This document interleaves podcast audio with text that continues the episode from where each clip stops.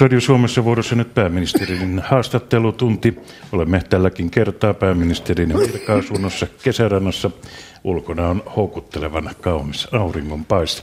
Minä olen Yle Uutisten Jari Niemelä. Tervetuloa seuraamaan lähetystä ja tervetuloa myös pääministeri Jyrki Katainen. Kiitos, kiitos ja oikein hyvää aurinkoista iltapäivää eri puolilla Suomea. Ää, oletteko te vaihtanut muotia. Tuo, nimittäin tuolla eduskunnassa on kiinnitetty huomiota, että teillä ei ole silmälasia. Ovatko silmälasit huollossa vai mitä on tapahtunut? Nimenomaan näin on tapahtunut, eli sanka irtosi laseista ja ne on nyt korjattuna ja, ja ilmeisesti maanantaina saan ne paikalle ja sillä välin pitää tulla toimeen piilolinssien kautta. Haastattelijoina pääministerin haastattelutunnilla ovat päätoimittaja Alberto Claramont nykypäivästä ja verkkouutisista. Tuore nimitysonnettelut kiitos, siitä. Kiitos. Politiikan toimittaja Mari Haavisto MTV3 uutisista, Helsingin toimituksen päällikkö Kirsi Hölttä Alma aluemediasta ja uutispäätoimittaja Jouni Kemppainen Yle Uutisista. Hyvää päivää. Tervetuloa myös teille. Aloitetaan sitten. Kirsi Hölttä. Jopa presidentti Sauli Niinistö on moittinut hallituksen päätöksentekoa. Ja hallitus on käynyt jatkuvaa pelisääntökeskustelua perustamisestaan saakka – Herra pääministeri, onko teillä jonkinlainen johtajuusongelma, kun ette saa ministereitä ne sitoutumaan hallituksen päätöksiin? Nyt tuohon varsinaiseen kysymykseen mä olen varmaan jäävi vastaamaan, se, sitä pystyy arvioimaan muut parhaiten, mutta se on totta, että monet isot päätökset, joita olemme tehneet, ovat olleet erittäin vaikeita sisällöllisesti. Ja se itse päätöksentekoprosessi on monesti näyttäytynyt hyvin mutkikkaalta täytyy sanoa, että kyllä me olemme parempaa yrittäneet, mutta valitettavasti vaikeat asiat, isot vaikeat asiat ovat joskus vaikeita päättää. Ja sitten toisaalta ihan sekin tosiasia, että, että meitä on kuusi hyvin erilaista puoluetta. Suomessa ei ehkä koskaan ole ollut näin laaja-alaista eh, koaliitiohallitusta ja, ja silläkin oma merkityksensä. Mutta se, mistä me olen tosi iloinen, on se, että kaikista vaikeuksista huolimatta me olemme saaneet aikaan – Eli jos verrataan vaikkapa edellistä hallitusta, jossa olin mukana, tai, tai sitä edeltäviä hallituksia, niin, niin se saldo, mitä tällä isolla porukalla ollaan saatu aikaa, on, on kyllä positiivinen. Eli 5,5 miljardin euro edestä olemme tasapainottaneet taloutta, jottei Suomesta tule ylivelkaantuvaa maata. Se on itsessään jo tosi iso haaste. Toinen on mittavat satsaukset työpaikkojen lisäämiseen ja siinä yhtenä osana muun muassa tämä veroratkaisu. Sitä voidaan ehkä sanoa, että se on vuosikymmeniin isoin veroratkaisu. Eli me olemme tehneet paljon, olemme saaneet aikaan paljon, mutta sen kyllä ihan allekirjoitan, että aina nämä prosessit eivät ole olleet niin selkeitä kuin niiden pitäisi olla. Ja mä kannan tästä, tästä kyllä huolta, koska monesti vaikka saisi aikaan, niin, niin sekavat prosessit sitten horjuttavat ihmisten luottamusta. Ja kyllä omalta puoleltani haluan, haluan luvata sen, että yritämme parempaan, mutta tietysti kaikista ei aina voi mennä takuuseen. Mari Haavisto. Osinkoverouudistus repi hallitusta ja Jutta Urpilainen sanoi viimeksi tämän viikon alussa, että luottamusongelmia oli pääsiäisen tienoilla hallituspuolueiden välillä. Millaisen loven tämä osinkoverouudistus Riita jätti hallitukseen? No ei se jättänyt sen jälkeen, kun saatiin päätökset tehtyä. Me olemme erittäin iloinen siitä, että me saimme tehtyä merkittävän yhteisöveroalennuksen, joka jättää yrityksille siis enemmän työntekijöiden tekemää voittoa tilille, jolla voidaan sitten palkata uusia ihmisiä ja, ja tehdä investointia. Samoin tämä osinkoverokokonaisuus on eh, luonteeltaan kannustava, eli pienistä yrityksistä voi nyt helpommin kasvaa suuria yrityksiä ja se tarkoittaa uusia työpaikkoja. Se prosessi oli erittäin vaikea, mutta me olemme tottuneet tässä kuuden porukassa siihen, että että päätöksiä tehdään ja, ja meillä on luottamus toisiimme erittäin hyvällä tasolla, mutta vaikea se päätöksenteko ihan rehellisesti sanottuna oli. Alberto Claramont.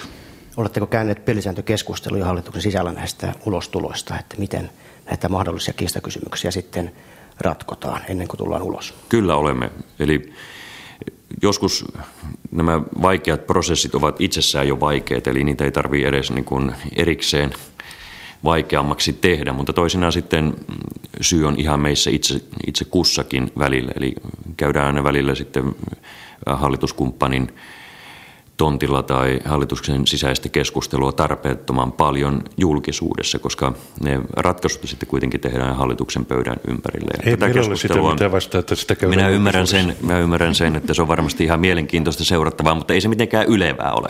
Eli mä kannatan, kannan huolta siitä, että että kaikki ne isot päätökset jäävät vähän julkikuvan varjoon. Ja sanon ihan selkeästi sen, että meidän pitää tässä parantaa. Mä itse haluan pyrkiä parempaan, jotta ihmiset voivat luottaa siihen ja nähdä sen, mitä hallitus aidosti on tehnyt. Jos katsotaan tätä suurta kuvaa, niin, niin Suomesta ei tule ylivelkaantuvaa maata, koska me tasapainotamme taloutta. Suomi on sosiaalisen vastuun maa. Me emme ole leikanneet kaikkein vaikeimmassa asemassa olevilta ihmisiltä. Eli sosiaalinen oikeudenmukaisuus on toteutunut meidän päätöksissä. Me haemme kannustavuutta ja kasvua, koska uskomme työhön itseisarvona. Me haluamme tarjota mahdollisuuksia vaikkapa uusiutuvan energian tai, tai vihreän talouden yrityksille, tuoda Suomeen hyvinvointia eli työpaikkoja. Eli paljon on saatu aikaan, isoja päätöksiä vielä edessä, mutta tuo, toivoisin, että myös se yleisvaikutelma, eli koreografia olisi hieman selkeämpi kansalaisten kannalta ajateltuna. Pysytään vielä hetken tässä johtajuudessa. Jouni Kemppainen. Kuinka turhautunut te olette tähän tilanteeseen? Toteatte itsekin ihan suoraan, että tyylipisteitä ei heru ja välttämättä ei muitakaan pisteitä. Oletteko motivoitunut edelleen? Erittäin motivoitunut. Mä olin jossakin vaiheessa huolissani siitä, että kykeneekö näin erilaisten puolueiden kokoonpano saamaan aikaan päätöksiä. Ja nyt me olemme nähneet, että me saamme aikaan päätöksiä ja se on se, joka minua innostaa.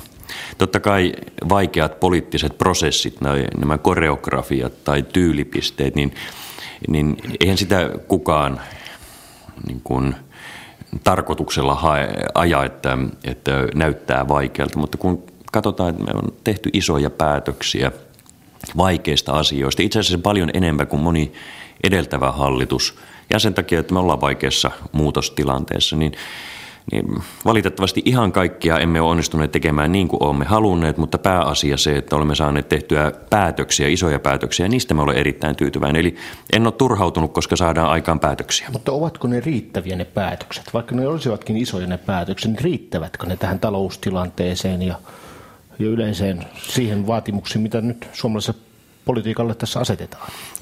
Suomen pitää olla valmis uudistumaan ja muuttumaan ihan joka päivä. Nyt me olemme tehneet budjettisopeutusta niin paljon, että valtiovarainministeriön arvio mukaan se riittää kääntämään velkakehityksen alaspäin. Eli siltä osin isoja päät- isot päätökset näyttäisi olevan riittäviä. No sitten kun katsotaan vaikkapa näitä veropäätöksiä, niin selkeästi parantaa Suomen kilpailukykyä, eli sitä, että yritykset voisivat kasvaa ja työllistää ihmisiä. Kun katsotaan vaikkapa nuorten kohdalla, niin koulutuksen kehittäminen, oppisopimuskoulutuksen kehittäminen, ammatillisen koulutuksen kehittäminen varmasti takaa sen, että ennen useammalla nuorella kuin aikaisemmin on mahdollisuus kiinnittyä työhön, kiinnittyä opiskeluun. Eli me kannamme huolta nuorista. Ja sitten mä olen erittäin tyytyväinen siitä sosiaalisen oikeudenmukaisuuden arvosta. Eli vaikka ollaan leikattu ja nostettu veroja 5,5 miljardin euron edestä, niin me emme ole romuttaneet meidän sitä ydin sosiaalista vastuuta, eli huolenpitoa kaikkien pienituloisimmista ihmisistä.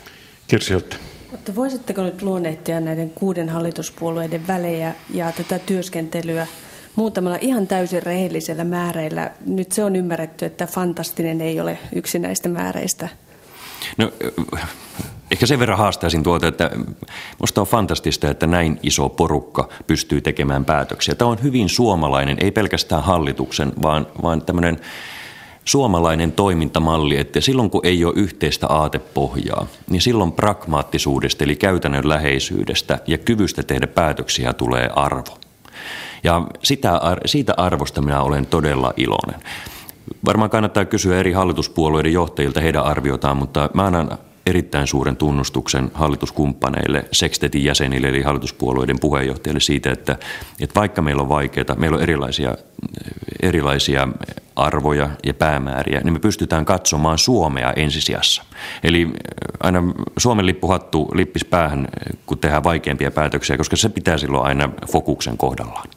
Vielä tarkentaisin, näettekö te tässä tilanteessa sellaista, että hallituspuolueet pyrkivät selkeästi profiloitumaan? Jokainen puolue pyrkii aina profiloitumaan sen takia, että meidän pitää tarjota ihmisille poliittista vaihtoehtoa omista arvomaailmaistamme lähtien. Mutta silloin kun ollaan näin laajassa hallituksessa, niin silloin meidän pitää vain tunnustaa itsellemme ja toisillemme, että meidän liikkumatila on huomattavan paljon kapeampi kuin vaikkapa oppositiopuolueilla tai, tai sitten jossakin suppeammassa hallituskokoonpanossa. Eli meidän pitää osata antaa arvoa toisillemme – Samaan aikaan, kun, kun neuvottelemme ja edistämme omien arvomaailmamme mukaista yhteiskuntakehitystä, niin meidän pitää osata kunnioittaa kaveria. Ja aina, aina kun tekee mieli tulla vahvasti ulos omilla arvopohjaisilla tavoitteilla, niin pitää aina miettiä sitä kumppania, että haittaako tämä kumppania. Jos haittaa, niin silloin kannattaa miettiä kaksi kertaa, että, että kuinka vahvoja kantoja ottaa. Maria Haavisto. Demarit harkitsevat ministerikierrätystä tässä ennen kesää. Uskotteko, että se piristää hallituksen toimintaa ja pitäisikö omassa puolueessanne tehdä myös ministerikierrätystä?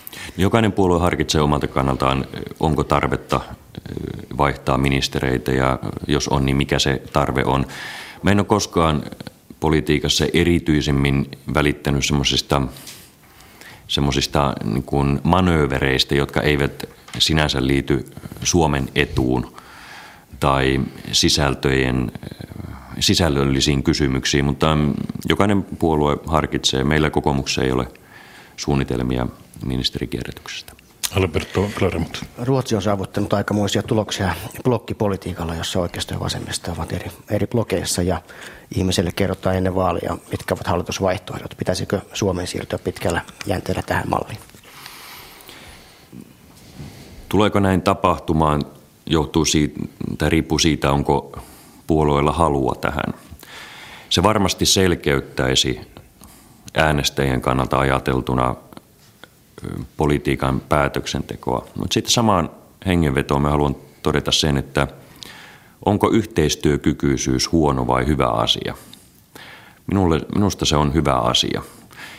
Eli niin kuin tämänkin hetken politiikassa meillä riidellään ihan liian paljon. Suomessa on vähän, ja nyt en halua syyttää ketään puoluetta tai poliitikkoa erikseen, mutta on, on vähän semmoinen riitasa ja vähän tämmöinen niin kuin tumman puhuva ilmapiiri aurinkoista säästä huolimatta. Ja me tarvitaan Suomeen enemmän yhteistyökykyä. Ja tämä kuuden puolueen hallitus, vaikkakin jotkut sen koreografiat eivät ole selkeitä, niin kyllä se kuitenkin kertoo siitä, että että me osataan tehdä yhteistyötä, osataan katsoa Suomea ensisijassa.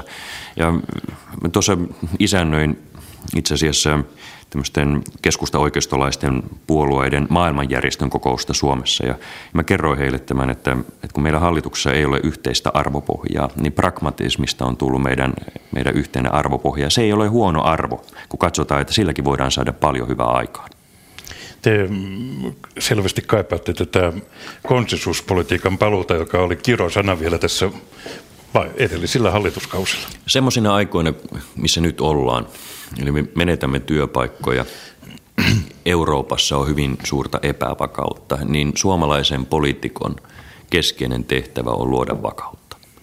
Ja, ja se vaatii yhteistyökykyä, se vaatii sitä, että pistetään poliittinen peli omaa puoluepoliittinen taktikointi sivuun ja katsotaan kylmän viileesti, mitä Suomi tarvitsee, jotta ihmiset voivat luottaa omaan tulevaisuuteensa. Ja tämä yritysverouudistus on erinomainen esimerkki tästä.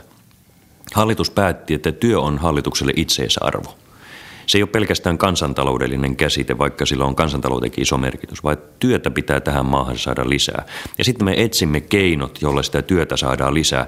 Nämä keinot eivät välttämättä ole jokaisen hallituspuolueen puolueohjelmasta suoraan otettuja. Mutta kun me katsomme, että mitä pitää Suomessa tehdä, jotta työtä saadaan lisää, jotta työn arvo saadaan palautettua, niin sitten me löysimme ne välineet. Ja, ja tämä vaan kertoo sen konsensuksen, sen yhteistyön hengen, sen, sen tuota, tulevaisuuden rakentamisen voima, jota voidaan myös näin laaja-alaisella porukalla saada aikaan.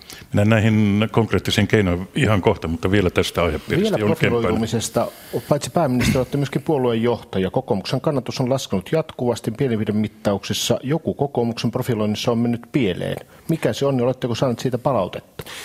Mehän, mehän voimme katsoa ihan puhtaasti vain peiliin.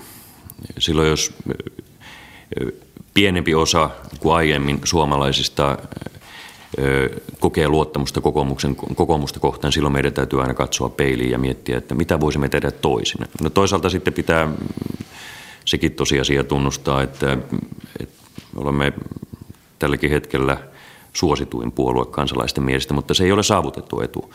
Eli mielipidemittaukset eivät kerro yhtään mitään tulevaisuudesta ja meidän pitää omassa toiminnassa toimia niin, että ihmiset, vaikka kaikki eivät haluaisi kokoomusta äänestääkään, niin pystyvät luottamaan siihen, että me teemme asioita vilpittömällä mielellä, rehellisellä mielellä, avoimella mielellä ja sitä kautta sitten se, se kannatuskin voi pysyä hyvällä. Oletteko kertakaan harkinnut, että annatte jonkun seuraavan henkilön johtaa puoluetta? Ja kyllähän se semmoinenkin tilanne joskus tulee, mutta mä olen nyt kokoomuksen puheenjohtaja, mutta on valittu vuoden 2014 jo loppuun saakka ja aion tehdä kyllä niskalimassa töitä. Et tuota, nyt johdetaan Suomea ja, ja siinä ohessa sitten kokoomusta. Ja, ja niin tavallaan tämmöinen puoluepoliittinen taktikointi, niin se ei tuo Suomeen yhtään ainutta työpaikkaa ja nuo kiinnostaa ne työpaikat. Siinä olisin palannut. Onko nyt niin, että tämä yritys- ja osinkoverouudistus varmasti tyydyttää kaikkia hallituspuolueita vai rukkaatteko sitä uusiksi vielä elokuun budjettiriihessä? Nämä veropäätökset, joista nyt on tehty, menevät normaaliin lainsäädäntövalmisteluun ja siinä tulee varmasti yhtä sun toista vastaan, joihin pitää vielä tehdä erikseen päätöksiä, ihan niin kuin normaalistikin veropäätöksiä tehtäessä. Mutta tämä iso peruslinja siitä, että yrityksiin jätetään heidän itsensä tekemään voittoa enemmän, jotta he pystyvät työllistämään ihmisiä, tekemään investointia, pitää. Samoin sitten tämä osinkoveron perusratkaisu, eli osinkovero joiltakin osin kiristyy, koska yrityksen vero kevenee. Ja sitten joiltakin osin tehdään rakenneuudistuksia, jotta pienet yritykset kannustuisivat ja yrittäjät kannustaisivat kasvattamaan yritystä, koska mitä suurempi yritys, sitä enemmän työpaikkoja. Mennään nyt seuraavaksi näihin muihin ehkä varsin isoihinkin käytännön kysymyksiin. Mari Haavisto. Puhutaan vähän kestävyysvajeesta. Valtiovarainministeri Urpilainen sanoi alkuviikosta, että rakennemuutoksia on tehtävä vielä tällä hallituskaudella kestävyysvajeen takia. Oletteko samaa mieltä ja mitä ne ihan konkreettiset keinot sitten, mitä ne uudistukset olisivat? Kyllä olen ihan samaa mieltä. Eli kestävyysvajeen kannalta hallituksen kehysriihipäätöksistä ehkä ne kaikkein suurimmat oli niitä, joilla saadaan nuorisotyöttömyyttä alennettua, nuoret mukaan työelämään ja toisaalta sitten kasvuyrittäjyyttä, koska mitä parempi kasvu, sitä pienempi kestävyys on. Mutta meillä on edelleenkin työurien ja julkisen sektorin tehostamisen kannalta paljon tehtävää. Eli tämä kunta- ja palvelurakenneuudistus, josta varmaan puhutaan myöhemmin lisää, on aivan olennainen asia, jotta meillä jäisi ja riittäisi rahaa hyvinvointipalvelu ja hyvinvointi Suomen ylläpitoon. Ja että voisimme sitten säästää siellä ja, ja saada itse asiassa palvelu, palvelun tuotantoa ja palvelun järjestämistä tehokkaammaksi, jotta raha itse palvelu riittää. No sitten työurakysymys on toinen ja tässä iso vastuu on työnantaja- ja työntekijäjärjestöille. Eli kun kesällä Jukka Pekkarisen asiantuntijatyöryhmä pääsee ainakin jonkunlaiseen jos ei lopulliseen, niin, niin ehkä väliratkaisuun siitä, että mitä työeläkejärjestelmässä pitäisi tehdä, niin sitten toivomme ja kannustamme työmarkkinajärjestöjä etenemään hyvin rivakasti, koska sekä työntekijä että työnantaja maksaa nämä eläkevakuutusmaksut ja, ja mitä kestävämpi järjestelmä Suomessa on, mitä pidemmät meidän elinaikaiset työuramme on, niin sitä kohtuullisempia on sitten työntekijän maksama eläkevakuutusmaksu ja yrittäjän maksama eläkevakuutusmaksu. Alberto Klaramut. Vaatiko tämä kestävyysvajeen ratkaisu niin puuttumista myös sosiaaliturvaan, esimerkiksi työttömyysturvan porrastukseen? Palatteko tähän sotisopaan vielä tällä hallituskaudella? Sitähän on itse asiassa jo päätetty tehdä, eli ansiosidonnaiseen työttömyysturvaan tulee porrastus. Siitä itse vuosi sitten työmarkkinajärjestö teki päätöksiä. Meidän pitää katsoa tätä sosiaaliturvan kannustavuuskokonaisuutta vielä tulevaisuudessakin. Se on varmasti semmoinen ikuisuusaihe. Eli kun meidän tavoitteemme on se, että kaikki työ on arvokasta, kaikki työ kannattaa tehdä ja kaikki työ kannattaa teetättää, niin tämän sosiaaliturvan ja ja, ja työn yhdistämistä meidän pitää penkoa koko ajan, mutta meillä ei ole nyt mitään konkreettista päätettävää tai päätöstä tästä, mutta tämä on ihan semmoinen jatkuva asia, että, että, vaikkapa kahden tunnin työ kannattaa tehdä, että sen pitää olla työntekijälle taloudellisesti kannattavaa ja työnantajalle taloudellisesti kannattavaa. Jouni Kemppainen. Eläkejärjestelyt nousevat aina aika ajoin esille viimeksi nyt, kun olemme yhä enemmän rahastoinnin varassa. Järjestelmä varmasti kestää, mutta kuten äsken uutista kuulimme, työnantajat ja työntekijät ovat jälleen kerran eri mieltä, mitä pitäisi tehdä. Pystyykö hallitus tekemään jotakin tälle asialle ja jos niin mitä? Tämä eläkemaksujen suuruus riippuu hyvin pitkälti siitä, kuinka hyvin eläkejärjestelmän kestävyyteen luotetaan. Ja toinen asia on se, että kuinka hyvin Suomen talous, talouskasvuun ja erityisesti työllisyysasteeseen voidaan, voidaan luottaa. Nyt hallitus on tehnyt omalta osaltaan ratkaisuja, jotka vahvistavat yritysten kasvukykyä. Mä toivon, että työntekijäjärjestöt ja työnantajajärjestöt hoitaisivat tämän eläkejärjestelmän uudistamiskysymyksen pois päiväjärjestyksestä, jolloin me saisimme ennustettavuutta siitä, kuinka paljon työntekijöiltä pitää periä eläkevakuutusmaksuja ja kuinka paljon työnantajalta pitää periä eläkevakuutusmaksuja, koska vaikka periaatteessa tämä meidän eläkejärjestelmä on kohtuullisen hyvä, niin me tiedämme sen, se, se ei ole edes mielipidekysymys, me tiedämme sen, että Suomessa tarvitaan pidempiä työuria, jotta saamme hyvät eläkkeet. Olisi väärin että me emme uskaltaisi tai osaisi uudistaa eläkejärjestelmää ja sitten se lopputuloksena on se, mikä nykyjärjestelmä, mihin nykyjärjestelmä johtaa, eli että eläkkeitä pienennetään. Se ei ole oikeudenmukaista eikä se ole fiksua. Joten jos me saamme pidemmillä työurilla paremmat eläkkeet, niin kyllähän se muutos kannattaa tehdä. Mari. No onko hallitus valmis tekemään päätöksiä eläkeijän nostosta tällä hallituskaudella? Me päätimme just kehysriihen yhteydessä siitä, että tämä hallitus on valmis aloittamaan lainsäädäntövalmistelut sen mukaan, mitä työmarkkinajärjestöt sopivat eläkejärjestelmän uudistamisesta. Lopulliset päätökset tehdään sitten seuraava eduskunnan ja seuraava hallituksen aikana. Mutta kun te äskenkin korostitte tätä yritysten kasvukykyä ja kasvua haetaan talouspolitiikalla, miten palkansaajien kasvu tuossa ostovoiman muodossa? Huolestuttaako se? Totta kai. Meillähän on tämmöinen yhteiskuntasopimus, että kun pidetään julkinen talous hyvässä kunnossa, kun pidetään Suomi kilpailukykyisenä, se johtaa hyvään työllisyyteen ja hyvään palkkakehitykseen. Ja nyt tätä kokonaisuutta haastetaan. Eli meillä ei ole riittävästi työtä kaikille sitä haluaville. Ja sen takia me teimme näitä talouspoliittisia päätöksiä, että työtä saataisiin lisää.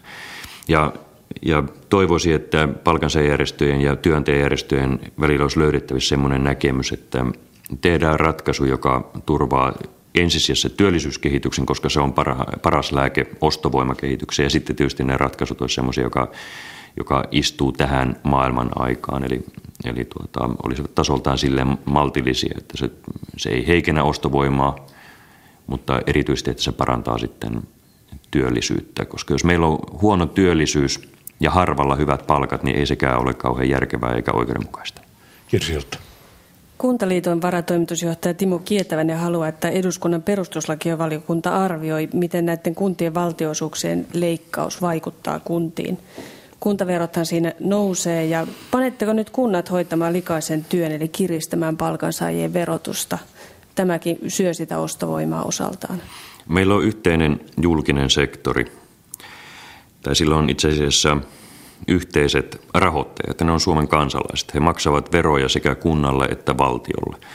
Niin kun meidän tavoite on se, että Suomesta ei tule ylivelkaantuvaa maata, vaan että velkaantuminen taitetaan, niin sitten meidän täytyy tehdä e, menosäästöjä ja verojen korotuksia ja valtio ottaa ihan puhtaasti omaan piikkiinsä valtaosan, mutta myös, myös kunnat joille valtiolta menee valtioosuuksia, joutuvat tekemään oman osansa. Eli ei tässä vastuuta siirretä, miten sitä voisi edes siirtää, koska meillä on ne yhdet ja samat kansalaiset, jotka maksavat ihan samassa, samassa verotuspäätöksessään tuloja sitten, tai, tai tota, verotuloja sekä kunnalle että valtiolle. Että me ollaan kaikki samassa veneessä, kaikki ollaan samassa sopassa ja, ja meidän pitää vaan pistää tämä Suomi kuntoon.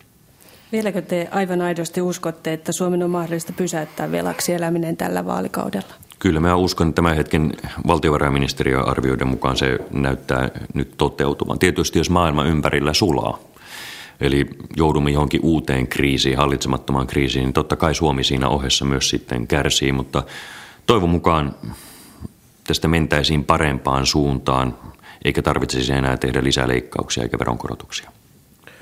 Äh, päämäärin päästään joko leikkaamalla tai tehostamalla toimintaa. Mitä hallitus aikoo tehdä? Äsken totesit, että työmarkkinajärjestöt kantavat päävastuun eläkkeestä, myöskin ehkä tästä tulosopimuksesta.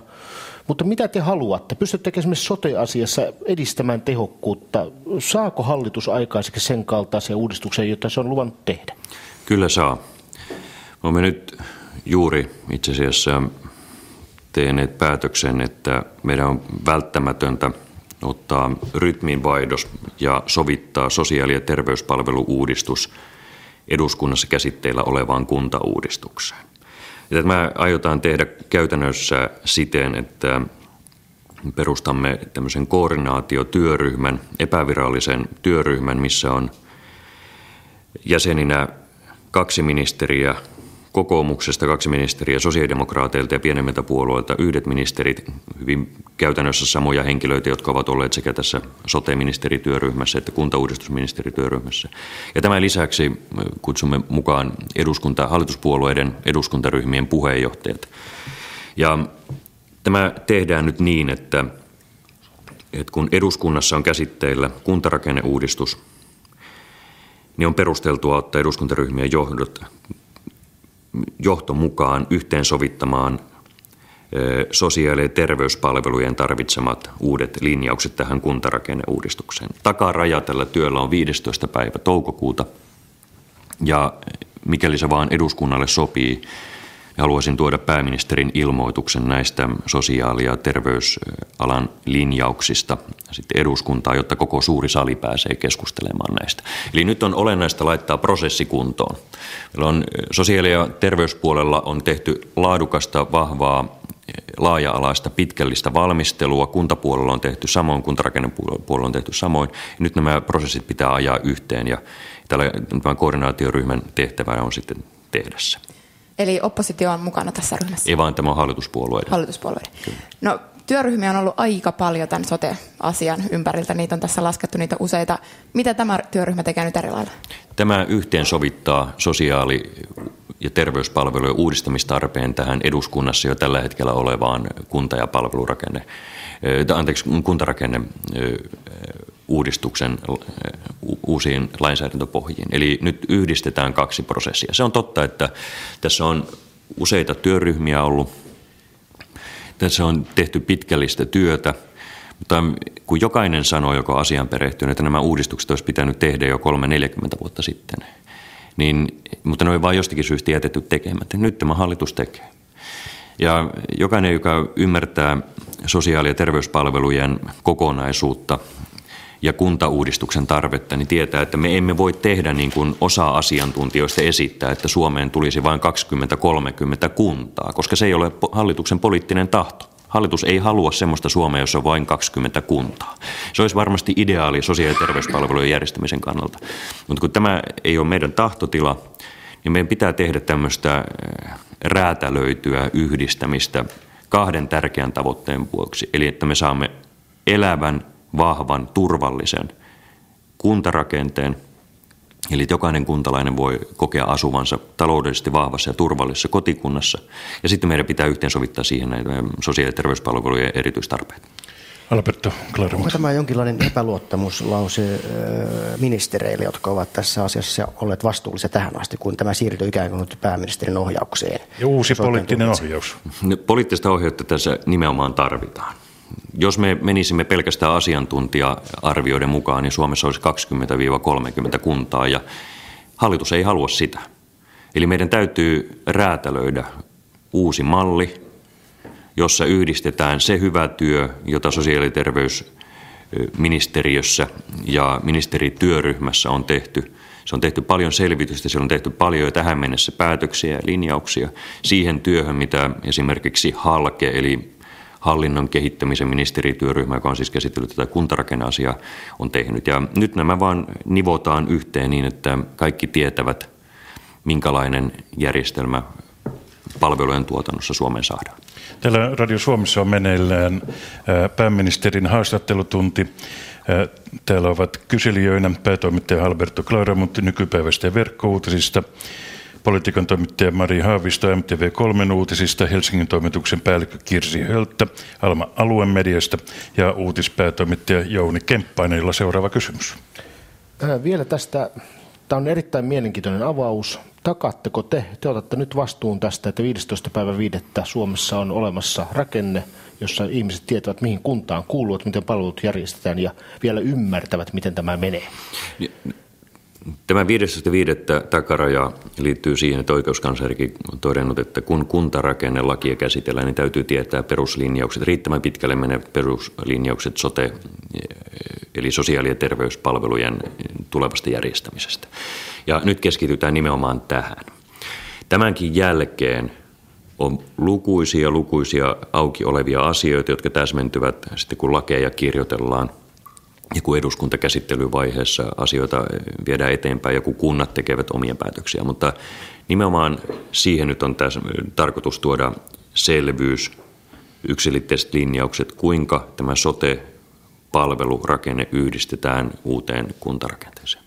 Eli Kirsi. kuntien määrä ja sote-alueet ovat selville 15. päivä 5. No, kuntien määrä ei ole vielä silloin selvillä sen takia, että nyt on pyydetty kuntia selvittämään mahdolliset kuntaliitokset. Eli se on vähän pidempi prosessi, mutta sen kaikki on tietysti tiennyt etukäteenkin. Hallitus ei määrittele kuntien määrää, vaan, vaan se tulee sitten kuntavetoisesti. Mutta tämä, nyt me määrittelemme sen, millainen sosiaali- ja terveyspalvelurakenne Suomessa tulee olemaan. Sillä on varmasti vaikutus myös tähän kuntien määrään. Kirsi tässä on nähty, että ministereiden Risikko ja Kusen ja Richardson yhteistyö ei ole ihan parhaalla mahdollisella tavalla toiminut, niin voisitteko kertoa, että ketkä ovat nyt nämä ministerit, jotka tulevat tähän uuteen ryhmään, ja entä nämä vasta nimitetyt 35 asiantuntijaa, mitä, mitä heillä nyt sitten oikein tehdään, mihin heitä tarvitaan? Heitä tarvitaan sosiaali- ja terveyspalvelujen kokonaisuuden jatkoselvittämiseen. Eli työ ei siis lopu tähän 15.5., mutta kun oikeuskanslerikin on pyytänyt, että tulee selkeitä linjauksia, riittävän pitkälle meneviä linjauksia nimenomaan tästä palvelurakenteesta, niin meidän pitää ne linjaukset päättää nyt 15.5. mennessä. Ministerit sosiaali- ja terveysministeriössä ja, ja kuntaministeri ja muut näihin asioita osallistuneet, käsittelyyn osallistuneet ministerit on tehnyt todella paljon – todella hyvää työtä, todella vaikeita asioita on käyty läpi. Ja, ja uskon, että nämä ministerit ovat myös mukana tässä ministerityöryhmässä. Jokainen puolue voi nimittää omat henkilönsä siihen, mutta lähtökohta on se, että vastuuministerit ovat luonnollisesti mukana tässä työryhmässä sen takia, koska he tuntevat tämän asian parhaiten. Nyt vaan haetaan, kun haetaan myös eduskuntaryhmien puheenjohtajat tähän mukaan sen takia, että eri, erityisesti tämä kuntarakennelaki on jo eduskunnassa käsittelyssä. Ja, ja tuota, työryhmän puheenjohtajana näin ollen tulee toimimaan Petteri Orpo, suurimman eduskuntaryhmän puheenjohtaja, varapuheenjohtajana Jouni Bakman sosiaalidemokraateista. Eli tämä on hyvin tämmöinen nyrkit savessa oleva koordinaatiotyöryhmä. Siellä ei enää uusia teorioita kehitellä, vaan, vaan tuota, hihat kääritään ja etsitään konkreettisia ratkaisuja konkreettisia ongelmia. Menikö, onko tulkintani oikea, valmistelu meni, tähän asti valmistelu meni umpikuja. Ei se umpikuja ole mennyt, mutta tosiasia on se, että jos me menisimme tämmöisen kirkasotsaisen tyylipuhtaan sote-linjausten mukaan, niin silloin Suomessa olisi noin 20-30 kuntaa. Tai toinen vaihtoehto on se, että me päättäisimme luopua peruskuntavetoisesta palvelutuotannosta, eli että merkittävä osa palveluista siirrettäisiin johonkin, johonkin tuota, kuntayhtymään. Ja kun hallituksella on semmoinen linjaus, että me tarvitaan elinvoimaisia kuntia, mutta 2030 on auttamattomasti liian vähän, ja toiseksi me haluamme, että se ihmisen kotikunta on se, joka vastaa myös palveluista. Niin silloin meidän pitää tehdä tämmöistä räätälöityä ratkaisuja, missä se hyvä työ, mitä STMssä on tehty, yhdistetään nyt tähän kuntarakennetarpeisiin. Ja täällä on niin kuin alun pitäenkin meillä ollut se linjaus, että halutaan mennä kuntarakenne edellä, koska jos meillä on heikkoja kuntia, niin sosiaali- ja terveyspalveluille käy huonosti. Mutta jos meillä on hyviä kuntia, vahvoja kuntia, niin silloin meillä kaikki palvelut, myös koulupalvelut, voivat jatkossa olla laadukkaita. Sanoitte, että nyt tulee rytmin vaihdos, mutta alun perinkin kunta- ja sote-uudistusta piti viedä hallituksen toiveiden mukaan käsi kädessä. Niin mikä se konkreettinen muutos nyt on? No oikeastaan vaan se, että tämä, niin kuin minä sanoin, tämä työryhmä on tämmöinen nyrkitsavessa työryhmä. Eli se räätälöi nyt sen mallin, kuinka uusi kuntarakenne ja kuinka uusi sosiaali- ja terveyspalvelurakenne nivotaan yhteen. Eli tämä, tämä vaatii sitä räätälöintiä, koska jos meillä olisi vaan muutaman suuren kunnan mallin, silloin ei tarvitsisi mitään yhteensovittaa. Suuret kunnat hoitaisi aasta ööhön, vauvasta vaariin, kaikki vaivat ja ongelmat. Mutta kun siihen ei päästä, eikä se ole edes hallituksen poliittinen tahto, niin sen takia meidän pitää nämä, nämä kaksi eri intressiä, mutta toisiaan tukevaa asiaa yhteensovittaa. Ja, ja tämä on tämmöinen, ei mikään teoriaherrojen ryhmä, vaan, vaan ammatti-ihmisten kunta- ja sosiaali- ja terveysalaa tuntevien ihmisten ryhmä, joka, joka nyt vaan yhteensovittaa hyvin pragmaattisesti nämä kaksi prosessia. Vielä tästä ihan samasta asiasta. Kirsi vaikka ensin. Entä jos käy niin, että tämä nyrkit savessa ryhmä ei saa nyt muovailtua sellaista ratkaisua, joka tuo aitoa muutosta sosiaali- ja terveyspalveluiden järjestämiseen Suomessa, niin Oletteko te pääministerinä valmis jossain vaiheessa viheltämään pelin poikki ja sanomaan, että, että ei tehdä? Toi tarkoittaisi sitä, että hallituspuolueilla ei olisi kykyä uudistaa hyvinvointiyhteiskuntaa ja semmoinen ei ole käytännössä mahdollista. Se vaan ei periaatteessa ole eikä, eikä käytännössä ole mahdollista. Me olemme luonneet kantaa huolta ihmisistä, heidän tulevaisuudesta ja, ja mäkin kun mietin ihan, ihan omasta lähtökohdasta asioita, niin – niin minulla ja mun ystävillä ja sukulaisilla pitää olla tunne, että päiväkotipalvelut on laadukkaita, pienet opetusryhmät on totta peruskouluissa, että me saadaan, saadaan omaisillemme ja itsellemme terveydenhuoltoa, kun sitä tarvitaan. Se vaatii uudistusmieltä. Me emme pääse koskaan semmoiseen ratkaisuun, että kaikki olisi tyytyväisiä, mutta kunhan me tiedämme, että tämä maa on hyvinvointimaa tulevaisuudessakin, että me tiedämme sen, että me tarvitaan vahvat kunnat – me tarvitaan järkevä palvelurakenne, niin se on se päämäärä ja ei me tästä voida niin kuin senttiäkään lipsua. Onko täysin poissuljettu, että oppositio ei ole tässä valmistelussa mukana? Tämä on hallituksen prosessi. Meillä on aikaa 15.5. saakka ja me hoidamme tämä omalla porukalla. Sanoitte, että nyt laitetaan kädet saveen. Lähteekö työryhmä vielä alueille kysymään alueiden mielipiteitä? No ei, ei meillä niin tällä aikataululla ole enää kierroksia ja kuuntelua on tehty, niin kuin huomataan, kunnat ovat hyvin erimielisiä. Eli me emme pysty saamaan kaikilta kunnilta yhdenmukaisia vastauksia, mutta sosiaali- ja terveyspoliittinen ministeriötyöryhmä, sosiaali- ja terveysministeriö, kuntaministeri ja, ja tätä kautta valtiovarainministeriö on hyvin tietoinen kaikista tarpeista. Nyt on kysymys poliittisen tahdon osoittamisesta – erilaisten mielipiteiden yhteensovittamista ja erityisesti kahden prosessin, kuntauudistuksen ja sote- ja palvelurakenneuudistuksen yhteennivomisesta. Jäämme odottamaan mielenkiinnolta, minkälaisia kannanottoja tämä herättää oppositiopuolueissa, mutta jatketaan nyt muillakin kysymyksillä. Jouni Kemppainen. Jatkaisin siinä tapauksessa toista ongelmasta. Meillä on muutama suomalainen iso yritys, Talvivaara ja STX Telakka muun muassa, jotka ovat vaikeuksissa ja joissa valtion omistus tuntuu – vaan nousevan jollain tavalla automaatin-omaisesti ja hallinta. Onko hallitus varautunut siihen, että STXn osalta joudutaan vielä enemmän suuntaamaan sinne veronmaksajan rahoja? Kuinka tärkeänä te pidätte sitä, että telakoiden toiminta Suomessa jatkuu? Meillä on erittäin tärkeää, että nämä TUI-alukset voitaisiin rakentaa Suomessa ja Turussa sen takia, että sillä on merkittävä työllisyysvaikutus. Toinen iso asia on se, että, että laivanrakennukseen liittyy paljon osaamista, joka on yrityksissä, näissä alihankkijayrityksissä. Ja ne olen, me toivoisimme, että nämä alukset voitaisiin rakentaa Suomessa. Me olemme tehneet yhdessä omistajan kanssa, eli STXn kanssa, tämmöisen yhteistoiminta pöytäkirja, missä jokaisen rooli on hyvin selkeästi esillä.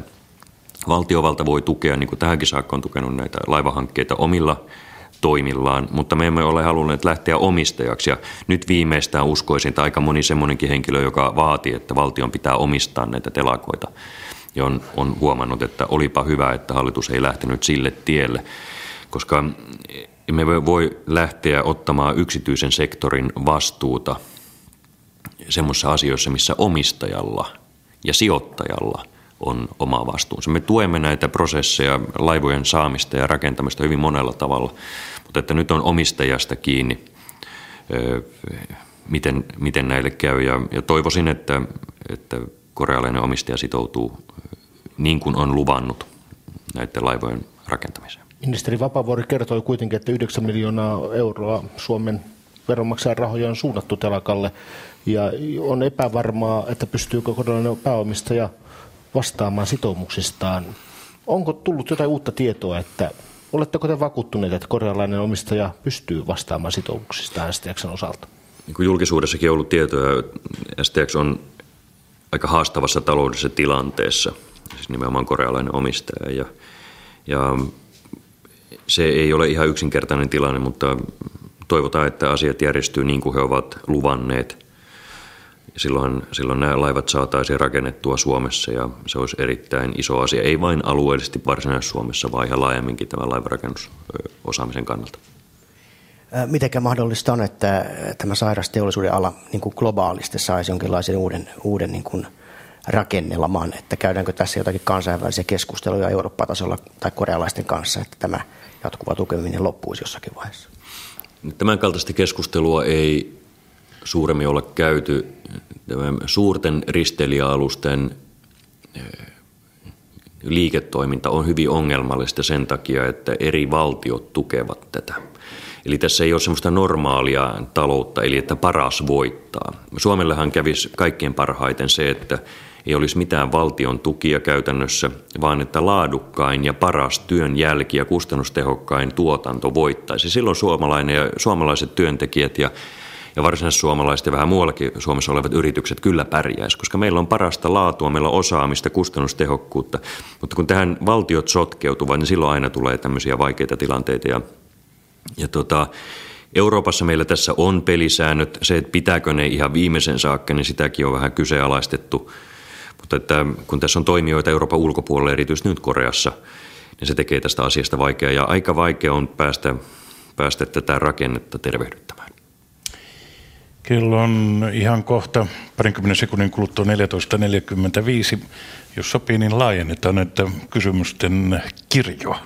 Ken haluaa tästä Euroopan aiheesta. Tuota, onko eurokriisi, onko pahin takana vai mikä tässä on tilanne? Kuinka tiukkaan esimerkiksi Ranska joutuu komission kanssa nyt jatkossa ja voidaanko Ranska laittaa kuriin, jos talous ei oikene? Onko pahin takana? Kenpä tietäisi sen. Mä olen vähän tottunut siihen, että en lähde julistamaan, että pahin on takana, koska, koska kuka meistä sitä tietää. Jos katsoo sitten ihan tosiasioita, niin moni asia on tällä hetkellä paremmin kuin vuosi sitten. Näiden kriisimaiden valtiovelkapapereiden korot ovat tulleet merkittävästi alaspäin, joka kertoo siitä, että niihin vaikeisiin, tosi ikäviin toimiin, mitä vaikkapa Iranissa ja Portugalissa jouduttu ryhtymään, niin että ne, niihin luotetaan – Portugali saa reilulla kolmella prosentilla lainaa, jos hakisi sitä, hakisi kymmenen vuoden maturiteetilla olevaa lainaa. Portugali tilanne oli vuosi sitten se, että lainan korko olisi ollut noin 12, nyt se on, taisi olla 6,3 prosenttia tuossa männä viikolla. Eli tilanne on mennyt parempaan suuntaan, mutta toki meillä on vielä epävarmuutta Euroopassa, joka sitten suitsee talouskasvua. Ja siitähän me suomalaisetkin kärsimme. Eli mitä epävarmempi tilanne Euroopassa, sitä huonompi talouskasvu ja työllisyystilanne myös Suomessa. Mutta on tässä hyviä esimerkkejä tai hyviä todisteita siitä, että mennään parempaan suuntaan, mutta edelleenkin on epävarmuutta paljon. Jon Kemppäinen. Kuinka huolissanne te olette Italian tilanteesta? Italia on eurooppalainen talousmahti, ollut ilman hallitusta kohta kaksi kuukautta ja päättyi eilen presidenttiin, joka jo nimityshetkellä on 87-vuotias. Minusta tuntuu, että se eilinen presidentin valinta, eli nykyinen istuva Napolitana jatkaa vielä toisen kauden, oli, oli hyvä ratkaisu, koska saimme yhden päätöksen tehtyä ja, ja hän on, hän on, olen hänet tavannut, hän on erittäin, erittäin vakaa ja, ja fiksu ihminen, eli tämä oli varmaan hyvä päätös, mutta toki se, että iso talous on ilman hallitusta, haastavassa taloustilanteessa oleva talous ilman hallitusta, niin totta kai se epävarmuutta ruokkii. Toisaalta Italiassa on tehty paljon semmoisia poliittisia taloutta oikaisevia päätöksiä, jotka purevat riippumatta siitä, onko maassa hallitusta, mutta eihän tämä tilanne tietysti kovin pitkään voi jatkua. Vielä lyhyesti näistä EU-sta mennään sitten takaisin tähän kotimaan. Aika ajoin Timo Soin johtaa äh, keskustelua eurokriisistä. Millä tavalla maltillinen keskitie tulee tähän keskusteluun sisään? Onko se täysin mahdotonta tässä kriisitilanteessa? Mä toivoisin, että tulisi, koska Eihän se voi olla oikein, että meillä on yksi asia ja tässä tapauksessa Euroopan politiikka, missä ääripäät hallitsevat keskustelua. Ja on toisaalta niitä, jotka tämmöinen niin populistinen linja tai, tai Eurooppa-kielteinen linja, joka näkee, että kaikki kansalliset virheet ovat EUn syytä. Ja sitten toisaalta on semmoinen linja, joka sanoo, että tarvitaan Euroopan Yhdysvallat. Me tarvitaan ensisijassa yhteistyökykyä ja mä haluaisin, että me suomalaiset osoittaisimme, että me olemme yhteistyökykyisiä. Me ollaan Eurooppaan myönteisesti suhtautuvia, maltillisia keskilinjan kulkijoita, jotka haluaa vahvistaa Euroopan kilpailukykyä, haluaa vahvistaa tai, tai poistaa rajoja ihmisten ja, ja tavaroiden ja, ja pääomien liikkeiden edestä ja että haluamme vahvistaa Suomen vaikutusvaltaa. Eli tämmöinen yhteistyökykyisyys, positiivinen suhtautuminen kansainväliseen yhteistyöhön ja, ja Euroopan integraatioon olisi nyt kyllä valttia. On väärin todellakin, että jos ääriilmiöt heiluttavat koko Euroopan keskustelua. Mari Haavisto. Siirrytään takaisin vähän kotimaan politiikkaan ja poliisien rekistereihin. Eli siitähän nousi keskustelu, kun MTV3 uutisoi tästä Vladimir Putinin nimi päätyi virheellisesti KRP mustalle listalle. Poliisi haluaisi nyt uuteen lakiin tällaisen mahdollisuuden kerätä rekisteriin tietoja pelkkien havaintojen perusteella. Ei siis enää tarvitsisi sitä epäilyä. Miten suhtaudutte tällaiseen rekisteriin? Me en tunne asiaa niin, että voisi sanoa mitään lopullista. Mutta tämmöiset rekisterit, joiden merkitys, mer, merkitys voi olla suuri rikollisten kiinni saamisessa ja rikosten selvityksessä on ihan perusteltu. Tämmöisiä vastaavia rekistereitä on kaikkialla oikeastaan maailmassa ja, ja erityisesti eurooppalaisissa dem- demokratioissa. Eli me tarvitsemme poliisille välineet selvittää rikollisia ja saada rikolliset kiinni. Mutta totta kai silloin kun ihmisistä rekisteröidään tietoja, niin siinä pitää olla hyvin tarkka, millä arvopohjalla ja millä, millä perusfilosofialla se tehdään.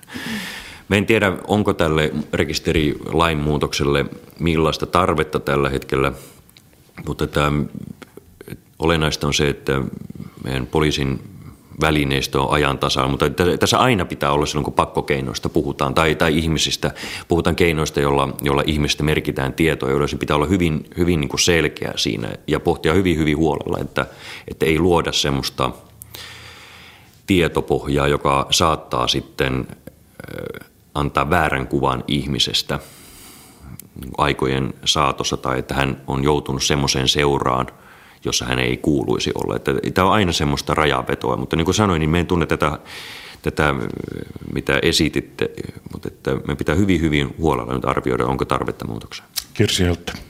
Alppilan yläasteen erityisopettaja Antti Korhosen potkuista on kohuttu viime ajat. Pitääkö lainsäätäjän mielestänne määritellä nykyistä tarkemmin, miten opettajat saavat pitää yllä järjestystä kouluissa? Jos se on mahdollista, niin se pitää. Eli me jokainen tiedämme vanhempina. Että lasten kanssa joutuu hyvin monenlaisiin toimiin, ja niin myös opettajat, jotka ovat aikuisia ihmisiä, joutuvat hyvin monenlaisiin tilanteisiin, joita ei aina lainsäätäjä pysty ennakoimaan.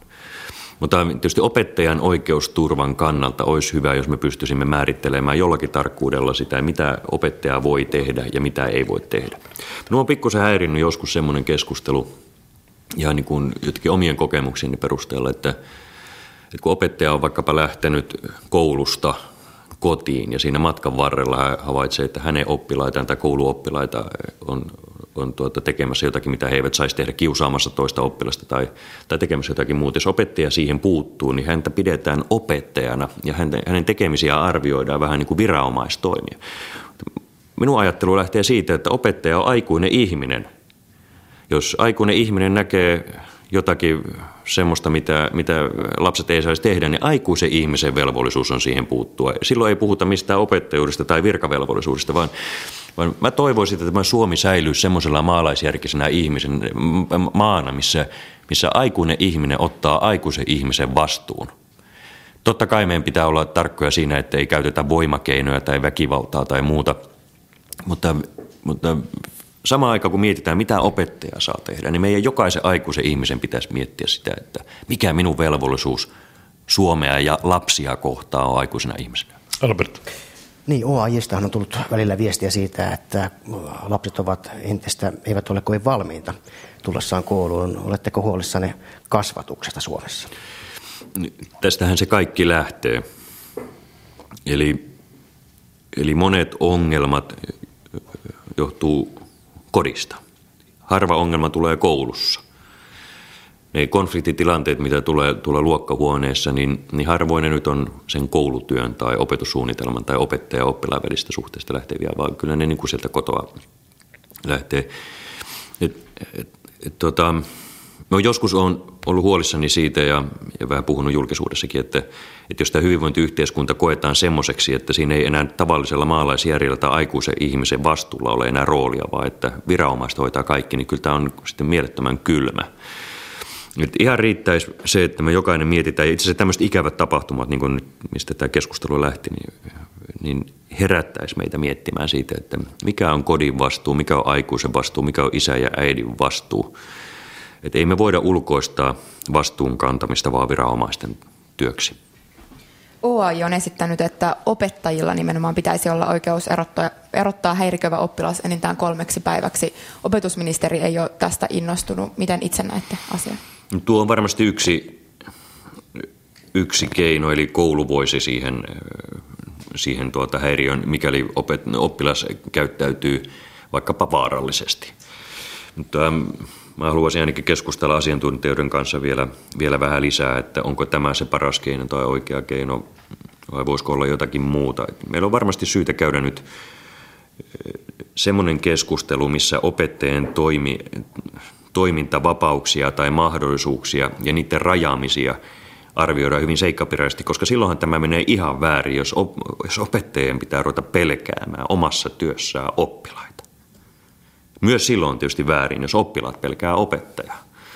Mutta että, Eihän me koskaan. Et, et, et pitää olla kunnioitus molemmin puolin, mutta että aikuisella ihmisellä pitää olla oikeus, oikeus tuota katsoa, mikä on oikein ja väärin. Tämä on elävää elämää. Kaikista huolimatta meille tulee aina sellaisia tilanteita vastaan, että ei mikään laki tai sääntö tai muu kerro, miten tässä tilanteessa pitää toimia. Ja silloin vaaditaan sitä vastuuntuntoisuutta ja maalaisjärkeä. Jonne Kemppäinen. Menen vielä ihan muihin kysymyksiin. Tässä käytiin lähetyksen alussa keskustelua omasta henkilökohtaisesta motivaatiostanne ja hallituksen iskukyvystä. Uusia eurooppalaisesta näkökulmasta mielenkiintoisia tehtäviä on tulossa esiin. Oletteko te kiinnostuneet lähtemään Euroopan unioniin vaikka tavoittelemaan komissaaritehtävää? Ihminen pystyy olemaan sitoutunut vain ainoastaan yhteen asian kerralla. Mä oon sitoutunut näihin töihin, minut on valittu ja kaikista haasteista ja vaikeuksista huolimatta, niin uskokaa pois, mä olen todella innostunut. Mä saan tehdä isänmaalle työkseni hyvää. Kaikki ei ole siitä samaa mieltä, onko se hyvää, mutta, mutta minä itse koen, että saa. Ja sitä, paitsi sitten, silloin, kun se on vaikeampaa, vaikeampaa kuin ehkä pitäisi, niin ne viikonloputkin tuntuu hyvältä. Ja on viikot, kysytään, viikot paiskinut kysytään, töitä. Ja... Kysytään sitä asiaa hieman toisesta näkökulmasta. Pääministeri Jyrki Katainen, aiotteko pyrkiä myös seuraavien vaalien jälkeiseen muodostettavan hallituksen pääministeriksi? No, mä on, minut on valittu kokoomuksen puheenjohtajaksi 2014 asti ja, ja siinä pysyn ja ihan entisen kaavan mukaan ilmoittelen sitten, miten tehdään. Tiedän, että olette olleet innostunut myös Englannin ja Britannian politiikasta. Britannian entinen pääministeri Margaret Thatcher haudattiin viime viikolla. Mitä te ajattelitte Thatcherista? Veikö hän mielestäni Britannia oikeaan suuntaan? No hän vei joissakin oikeaan suuntaan. Sitten erityisesti Euroopan puolella olisin toivonut, että hän olisi ollut enemmän, enemmän tämmöinen niin kuin yhdentyvän Euroopan puolesta puhuja. Mutta se, mitä Britannian entinen pääministeri Thatcher teki, oli se, että se uudisti hyvin, hyvin tuota jämähtäneen maan. Eli Englanti oli, silloin puhuttiin, että se on Euroopan sairas mies, tai Britannia oli Euroopan sairas mies, ja, ja Thatcher omalla tyylillään, mutta hyvin vahvalla sitoutuneisuudella arvomaailmalla uudisti maata niin, että siinä alkoi syntymään uusia työpaikkoja, ja maasta tuli dynaaminen kasvualue – en osaa ottaa kaikkiin yksityiskohtiin tietenkään kantaa, mikä oli oikein mikä oli väärin. Mutta sitten tietysti tämä toinen Eurooppa-ulottuvuus. Thatcher näki Euroopan lähinnä niin kuin vapaakauppa-alueena ja, ja hänen sitten toimintansa oli sen mukaista, että siinä mielessä meillä on ehkä sitten lähinnä vähän erilaisia näkemyksiä. Niin, The Economist totesi artikkelin lopussa, että Eurooppa tarvitsee lisää, tarvitsisi lisää Thatcheria. Oletteko samaa mieltä? Lisää uudistajia kyllä. Eli jokainen sitten käyttää tähän aikaan sopivia eh, keinoja ja, ja itse asiassa eh, valitsee sen, mitä pitää uudistaa, kun maailma on muuttunut, mutta sitoutuneisuutta, vahvaa johtajuutta ja, ja uudistusmielisyyttä. Kuinka vahvasti te uskotte siihen, että Britannia aidosti kokee EUn omakseen? Aika ajoin tänäkin keväänä tästä on keskusteltu.